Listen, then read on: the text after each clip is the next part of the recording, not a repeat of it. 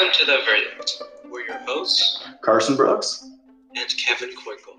Bringing facts to judgment, this is The Verdict Daily Podcast. Today, we will be talking about Adnan Syed and his case. In 1999 Baltimore, Adnan was accused of killing his ex girlfriend, Hae Min Lee. However, the case was filled with holes. In fact, a lot more holes than the average homicide case. We're here today to review the case and, after looking at the facts, give our verdict of the case. This case was filled with holes. It was built around the testimony given by Jay Wilds. Only the story that Jay Wilds gave were inconsistent. They kept changing in every single interview he was reported in. Such as when he was asked for the complete timeline, he gave one, sure, but it was a different timeline than the second one he gave, or, or even the third one he gave. There's just no way of telling what the actual story of what happened that day truly is. Based on what we can already tell, then, is that Jay's story has some inconsistencies and can't be considered 100% believable. Then, the question to be asked uh, next is what kind of person is Adnan? Is he a murderous person filled with hate for the girl who dumped him?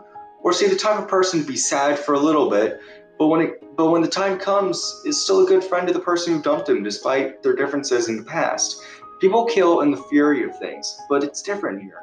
To commit premeditated murder with planning and precision, one has to be psychopathic or sociopathic. And when talking to people that know Adnan, they describe him to be a good person with good moral values.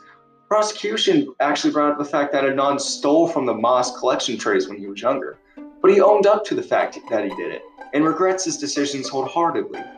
And this isn't evidence for moral decay per se.